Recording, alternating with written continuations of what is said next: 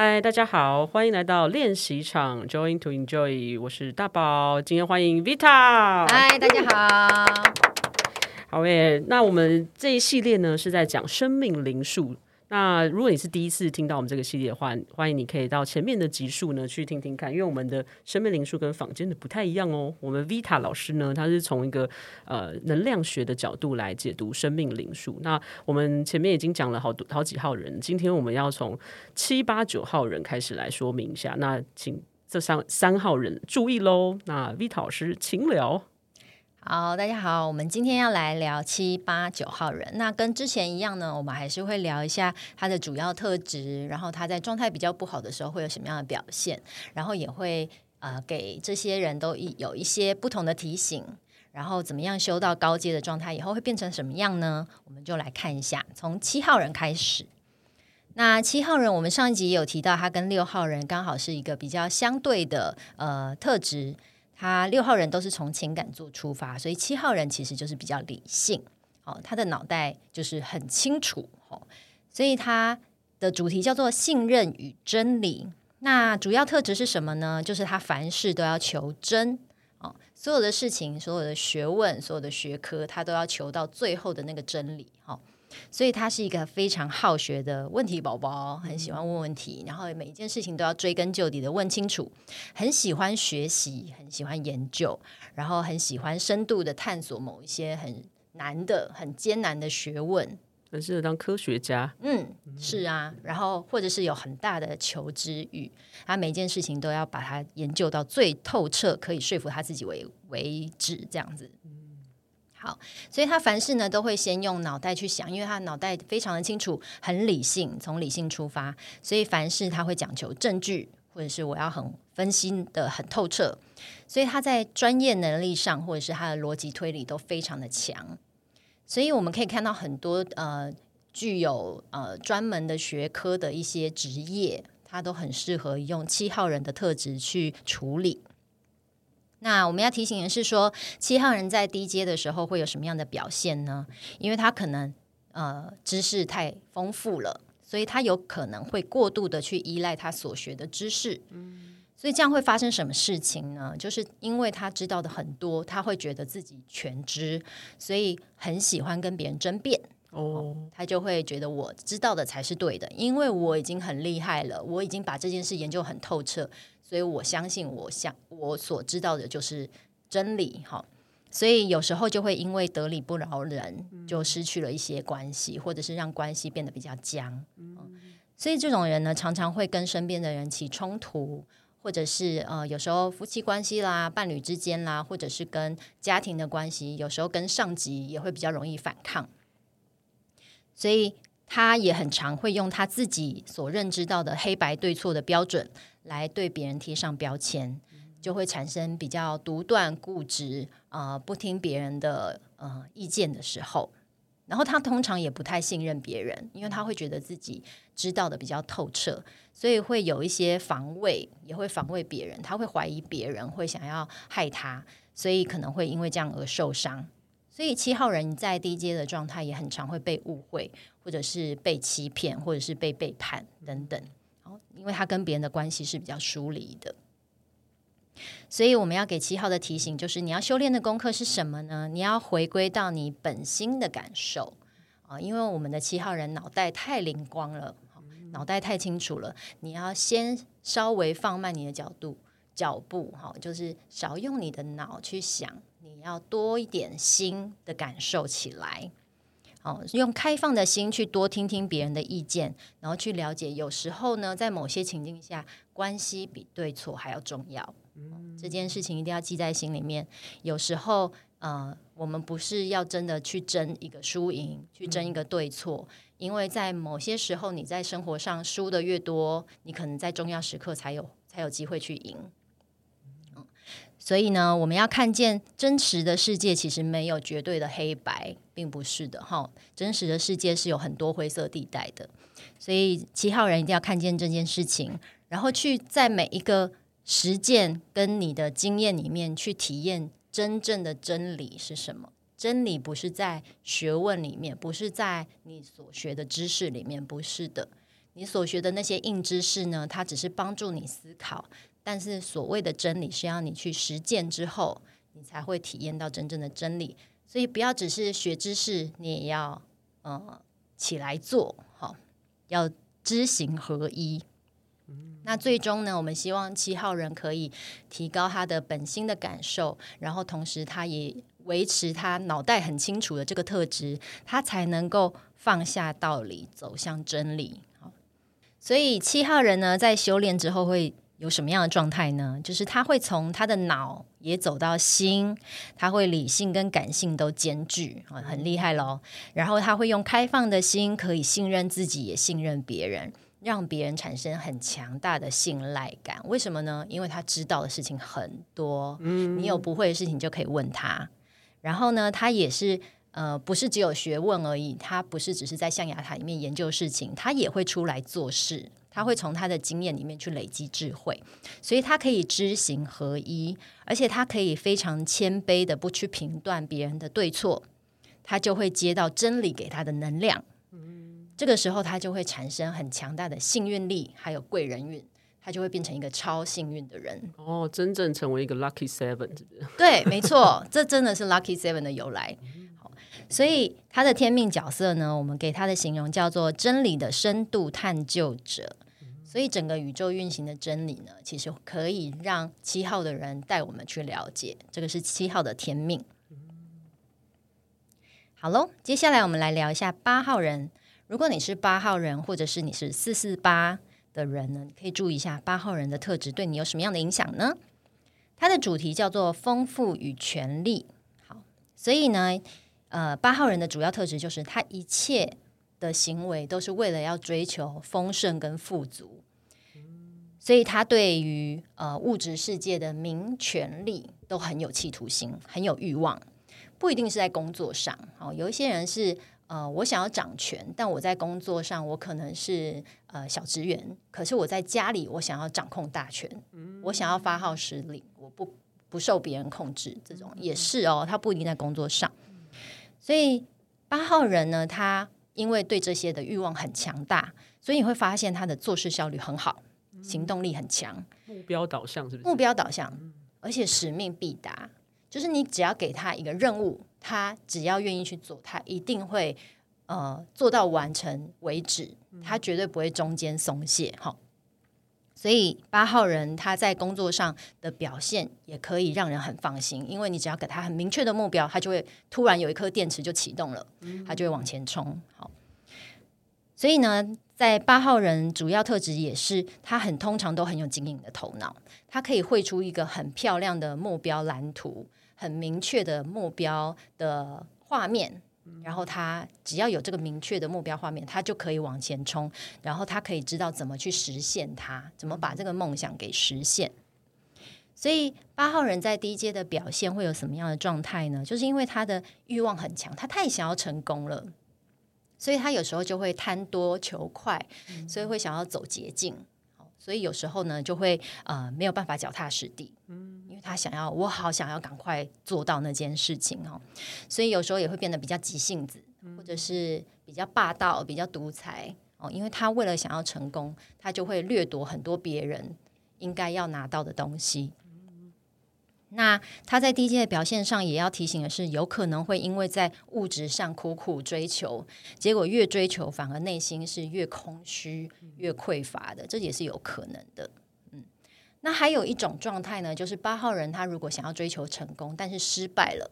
或者是中间有一些挫折的时候呢，他会发生什么事？他就会很容易自我放弃。嗯，因为他的努力比别人更多，所以当他受挫的时候，他就会更一蹶不振。嗯，他就会更容易呃，直接觉得啊，不是我不行，是我不想做。哦，对，所以他反而会直接放弃说啊，我根本不想要那个东西呀，啊，所以他就会很讨厌名权利。嗯，但是他其实本来是想要的，只是因为他受到一些挫折，或者是经历了一些失败，所以他反而会自我放弃，然后很沉沦，或者是很消沉，然后完全不想要。呃，工作遁入空门这样，有可能，就是他觉得我根本不想要那些东西，他就会自我放弃了。好，所以我们给八号人的修炼功课呢，就是其实呢，所有的富足不是在外在物质的追求，所有的丰盛其实来自于你的内在。所以我们要怎么样让你的内在富足，你的外在也富足呢？就是要修给予这件事情。八号人要懂得给出去。那我们也前面有提到种子理论，就是你要变得富足，你要先让别人变得富足。所以这也是一样的道理，就是你要先修给予别人回馈这个社会的时候，你才会发现你的内心是富足、是感恩的。嗯，这件事很重要。好，所以呢，这边要说的是，我们不需要八号人说，哎，你就真的遁入空门，不是。其实八号人的功课就是你要在这个物质世界里面努力，你要追求成功，没有错，这件事情是你的天命。那你追求成功的目的是要回馈给这个社会，是要让更多人很丰盛，这个是八号人的天命。所以你要把你所得到的，你努力所得到的那些名权利，不是花在自己身上，花天酒地，不是，因为这样你只会越来越空虚。你今天年收一百万，就想要一千万，一千万就想要五千万，你永远都觉得不够。所以这个时候你要怎么觉得够呢？就是你要把你的所得，你拿到的名权利。要回馈给身边其他的人，回馈给这个社会的时候，你才会内心真正感觉到充实、富足、感恩哦。那应该也会有六号跟八号同时存在的人吗？二六八，二六八，那他就是又大爱，然后他又呃。如果可以赚到很多钱，然后他就会捐很多钱，这样，比如说比尔盖茨或什么，全部身家捐出去，还是周润发发哥？对，嗯、对，就是要看他们的呃，他们其实同样的行为有可能来自不同的动机，嗯，所以有可能来自于不同的呃号码的动机，嗯，让他有不同的驱动的动力。是，好，所以我们要提醒八号人是说，你要把你所得的民权利用在正向的地方，哦，就是说你不是。呃，把钱随便捐出去，不是，我们不是要鼓励这件事。如果你的钱捐给不需要的人，或者是让那些啊、呃，比如说他呃，其实拿到这个钱以后，他反而会乱花，嗯，那其实你是害了这个人嘛。嗯、所以你还是要把这件事情用在对的地方，用在帮助大家可以提升的地方，比如说盖学校之类的。哦，有可能哦，对，所以他才会获得，你才会获得真正内心的丰盛。嗯。所以你就会发现这件事情会让你的内在跟外在是合一的，你外在也很有钱，然后你的内在也很丰盛，这样是最好的状态。所以呢，在修炼的时候，八号人要注意的是，不要着眼于你个人的名权利，你要着眼于整个社会、整个世界。嗯，然后你可以授权，但是不要弃权，然后宽容的对待所有的人。所以在修炼后的八号人呢，他的中高阶会发现说，他会体悟到原来丰盛是来在来自我的内在，嗯，所以我会慈悲喜舍，内外都很富足，所以他的权力呢就会变成是浑然天成，他不是强取而来，嗯，然后他的名利也是自然的跟随他，哦，他是自然而然的结果，他可以自在运用这些。呃，这些他的名权利变成他的经营统合力，嗯，然后再来就是他会发现他的物质世界、外在的物质世界跟他的内在精神世界是合一的，所以他会也会具备一个心想事成的直觉力，嗯，所以我们给他的天命角色的形容叫做丰盛的经营者，所以他天生就是要来追求丰盛，然后回馈给整个世界的，好。接下来我们来聊一下九号人。九号人呢的主题叫做灵性与智慧。好，那九号人的主要特质呢，就是他天生有一个接上灵性的天线，然后所以他对很多虚幻的事情，我们看不见的无形的世界都很有兴趣，或者是他很容易跟那些我们看不见的能量有所连接。现在渐渐变一个显学啊，就是。从这个水平时代什么什么，然后大家就开始对这种呃灵性类啊、身心灵的事情非常有兴趣。然后刚好跟八号人是一个相反，对，八号就是比较世世俗、物质、名权利，对，目标导向。九号就是比较抽象一点，对，他就很重视他的精神世界。嗯，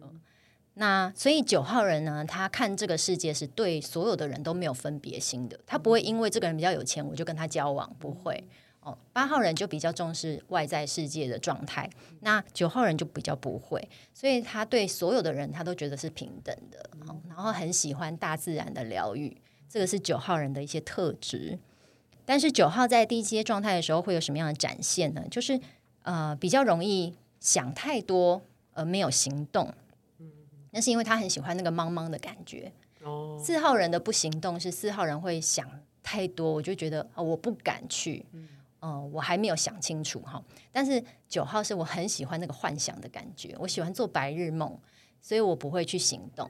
嗯。然后，或者是他很喜欢去算命啊，然后去找一些呃看不见的东西的呃玄学这样子，但是他不做任何的改变，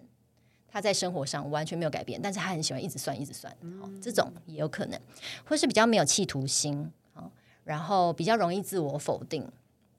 因为他很想太多，然后他喜欢那个茫茫的感觉，所以很喜欢放空啊，睡觉啊。啊、嗯，然后或是有一些不良嗜好，嗯，来逃避现实。比如说，有一些人会窝在家里一直打电动啊，嗯、或者是呃抽烟啊、喝酒啊，一直醉醉的这样子。他喜欢那个茫茫的感觉，所以这种状态的时候，他就比较容易身心失衡，身体不好，或者是容易失眠啊，这种都会有。那现在我觉得很多呃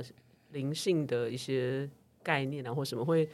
因为大家世俗的压力太大了，所以他会希望帮大家排解的话，他就是说：“哦，其实你现在你眼前的一切都不是真的之类的啦。”可能会有一些，然后可是有时候这些看多了之后，你反而会太出世，然后就会没办法落地，嗯、因为你每天还是得要面对工作，或者你得要吃饭嘛，对吧？然后所以我就突然觉得，哎，那其实八号人跟九号人在一起的时候，互相可以呃互补一下，就是八号人是很落地的，然后。或是八号人的的面对世俗的这些能力，然后可以平衡九号人的这个太出世的部分，然后所以可以互相，然后可能九号人也可以帮助八号人，如果太物质的时候，然后来灵性、心灵层面一下这样子，对，错。所以前提是他们要互相欣赏彼此的优点，他们才能互相的平衡，然后互相的学习。但是也有一种可能，就是他们互相排斥彼此，觉得互相不懂对方为什么会一直沉溺在那个世界。对，所以九号人他还有一个状态，就是当他在呃低阶状态的时候，他会走向另外一个极端，就是他有时候灵性探索太久了，然后走偏了，走歪了。也有可能。走火入魔，走火入魔，或者是他想要呃寻求一些证明，他就觉得那些东西、那些讯号对我来说太我负担太重了，嗯、所以他会走向另外一个极端，就是他只看他看得见的东西，他就开始不相信那些无形的东西，哦、然后他会反而忽略他一些内在的直觉的声音，嗯、因为这是无形的，所以他就会不相信自己。好。所以九号人要修炼的功课是什么呢？他必须要知道说，灵性的追求没有不好，只是说他必须要从你的生活中很落地的去累积这些智慧。然后九号人必须要在生活的苦难、吃苦里面去找到背后的光明。嗯，对，所以他有一点辛苦，但是他必须要经历这个过程。他一定会觉得，呃，物质世界有太多他没有办法理解的事情。可是你一定要在这个过程里面去学习。那九号人还有一个提醒，就是你可以帮自己设立一些比较短期而且比较明确可见的目标。因为如果太遥远，比如说像八号人说，哦，有一个很遥远的目标，我们今天年收要一千万，那我们今天现在要开始怎么做？八号人就会往前冲，他就会开始规划、规划、规划。可是对九号人来说，那个对他来说太遥远了，他不知道我现在该做什么。所以九号人要帮自己设立的目标是必须要是比较短，然后比较明确的，我现在可以做的小小的目标，然后试着去执行，不要逃避。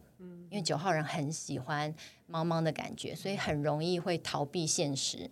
所以也要提醒你自己，多去执行一些小小目标。从比如说，哦，我就像刚刚说的，我每天早上先跑步开始，这种我做得到的，然后我看得见的开始去练习。所以九号人在修炼过后呢，他还是可以保有他那个直觉的天线，好，但是呢，他也知道怎么去执行，所以他在直觉上会非常灵通，而且他会有超越凡人的智慧，他会有洞察世间的能力，哇！而且他会用他的灵性看跟他的大爱来回馈这个世间，然后他又很不功利嘛，我们说他完全不会有呃差别心，对每个人都是同等的好。所以他富有人道的精神，他会用他的自己的身教来作为别人的灵性指导。所以他的天命角色，我们形容的是他是一个圆满的灵性导师。哇，这个世界就靠他们了。对，所以有一些宗教家，或者是他在灵性的呃灵性的这个领域非常的专精，或者是呃很有影响力的这种，很可能就是因为他有九号的特质。所以听完这些以后啊，我们听完这一到九号人，你会发现说，其实不管哪一号人，他每每一个人的特质都有一体的两面哦。他有可能同时是你的优点，也同时是你的缺点。嗯，你可能在不同的情境下就会有不同的发展。所以，他有可能在你的人生道路上可以变成你的礼物，也有可能会变成常常绊倒你的一些陷阱。嗯，所以，请大家要先觉察，好，先接受自己的现状。你不会太自满，但是也不要自责，然后开始试着去调整，让我们自己可以走向比较好的状态。那能调整多少，其实我觉得都很好啊，不用把这个呃，我一定要马上变得很厉害当做目标。然后你把这些结果都交给宇宙，它可能不会马上发生，它有可能有一些回馈是在之后才会让你看见。那最终的目标，我们是要让自己可以走到一个自在跟平衡的状态，没有过犹不及的中庸之道上面。嗯，我觉得丽塔的生命灵数呢，是提供一个很好的自我觉察的工具。像我自己是五号人，那我就觉得，呃，其实重点虽然我有很广阔的自由，但是我也要有自律，越自律才能越自由。所以，呃，在这个过程当中，我就常常会 check 一下，哎，我现在是不是太自由了？然后就哦好，赶快收回来这样。所以这个日常的觉察工具呢，我觉得大家也可以回头听听自己的数字，然后感觉一下你把自己留下一句话给自己，生命灵数给你的提醒，然后让大家在未来的道路上越来越觉察自己，靠近自己。对，然后也很感谢 Vita 这几集带来了一到九号人海量的资讯。那我们接下来就是下一集再见喽，感谢，拜拜，拜拜。